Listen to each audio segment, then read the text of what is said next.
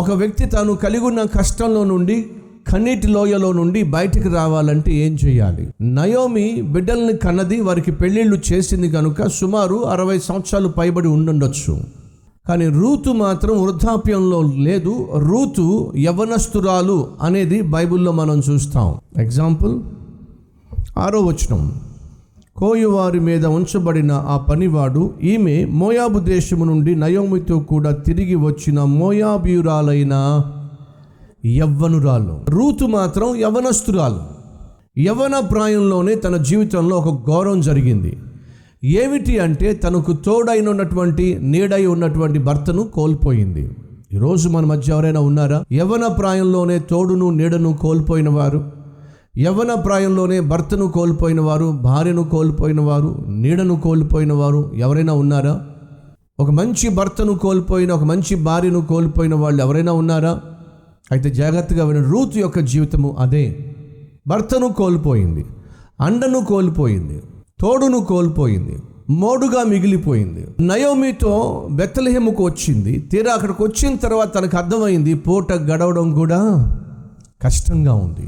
అటు నయోమికి అండగా నిలబడి, ఆదరించి, చేరదీసి, ఎంతో కొంత అండగా నిలబడి ఆహారం పెట్టేటటువంటి వాళ్ళు లేరు. ఇటు రూతుకు కూడా అన్నం పెట్టేవాళ్ళు లేరు. పూట గడవడం కష్టమైంది. ఈరోజు మన మధ్య ఎవరైనా ఉన్నారా? పూట గడవడం కష్టంగా ఉంది. ఇంట్లో మగదిక్కు లేకుండా పోయింది. ఎటు చూసినా సమస్యలే, ఎటు చూసినా నిరాశ, నిస్పృహలే.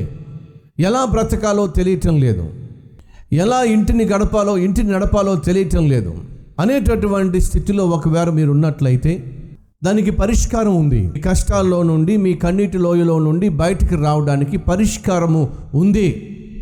ఆ పరిష్కారం ఏమిటో రూతు కనుగొంది. ఏమిటి ఆ పరిష్కారం? చూద్దాం రండి.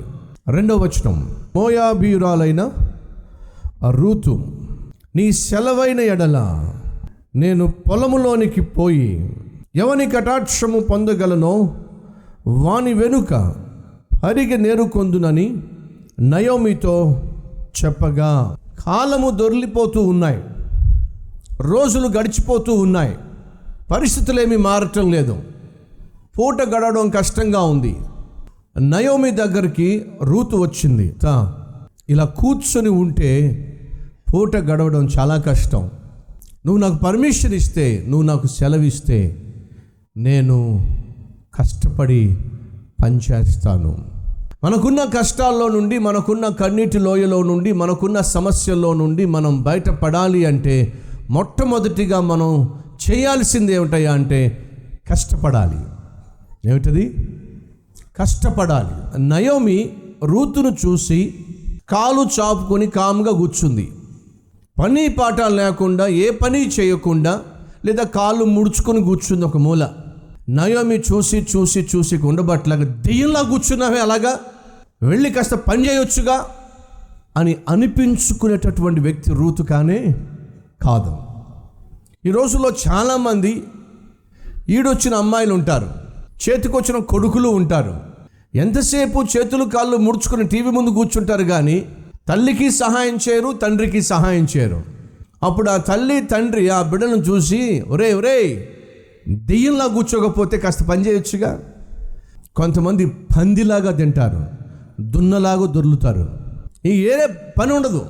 కడుపు నిండా మేయడం, అరిగేదాకా తిరగడం, వచ్చి పడుకోవడం. ఇటువంటి వారిని చూసినప్పుడు ఖచ్చితంగా ఏ తల్లి అయినా, ఏ తండ్రి అయినా గద్దించడం సహజం. ఈరోజు నా మాటలు వింటున్న సహోదరి, సహోదరుడా, మీ ఇంట్లో నీవు తిని తిరిగేవాడిగా ఉన్నావా?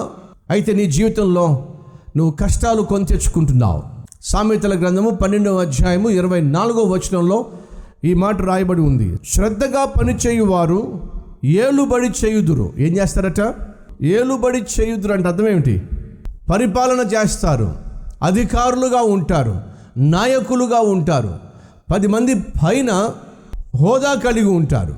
శ్రద్ధగా పనిచేయువారు ఏలుబడి చేయుదురు, సోమరులు వెట్టి పనులు చేయవలసి వచ్చునో.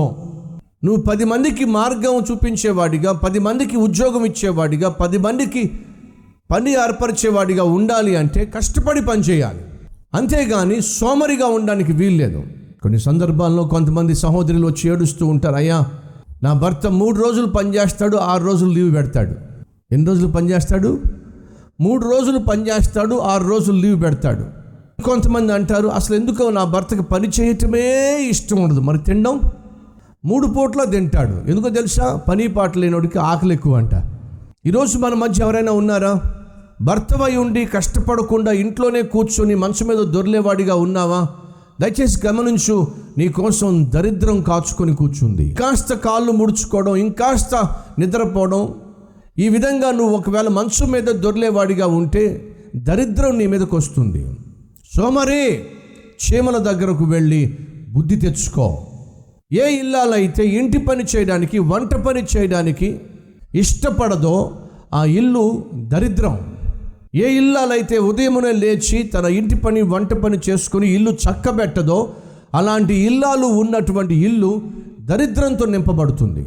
ఏ భర్త అయితే కష్టపడి పని చేయడో అటువంటి భర్త కలిగినటువంటి ఇల్లు దరిద్రం. నీకున్న కష్టాలు తీరాలంటే, నీకున్నటువంటి ఆర్థిక ఇబ్బందులు తీరాలంటే, నీ పరిస్థితులు మారాలంటే ఖచ్చితంగా నువ్వు సిద్ధంగా ఉండాలి. దేనికి? కష్టపడడానికి.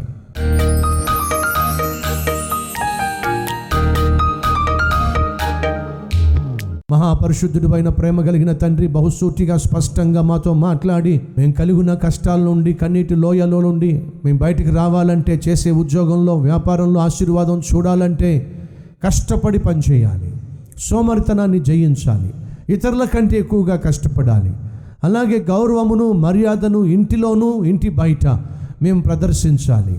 అలా చేసినప్పుడే మా జీవితాల్లో మేము కలిగిన ఆశీర్వాదాలు పెంపొందించుకోగలుగుతాం. మాకున్న కష్టాల్లో నుంచి, శ్రమల్లో నుంచి, ఆర్థిక ఇబ్బందుల్లో నుంచి మేము బయటికి రాగలుగుతాం. నాయన, అట్టి కృప, అట్టి భాగ్యము ప్రతి ఒక్కరికి దయచేయమని యేసు నామం పేరట వేడుకుంటున్నాం తండ్రి. ఆమెన్.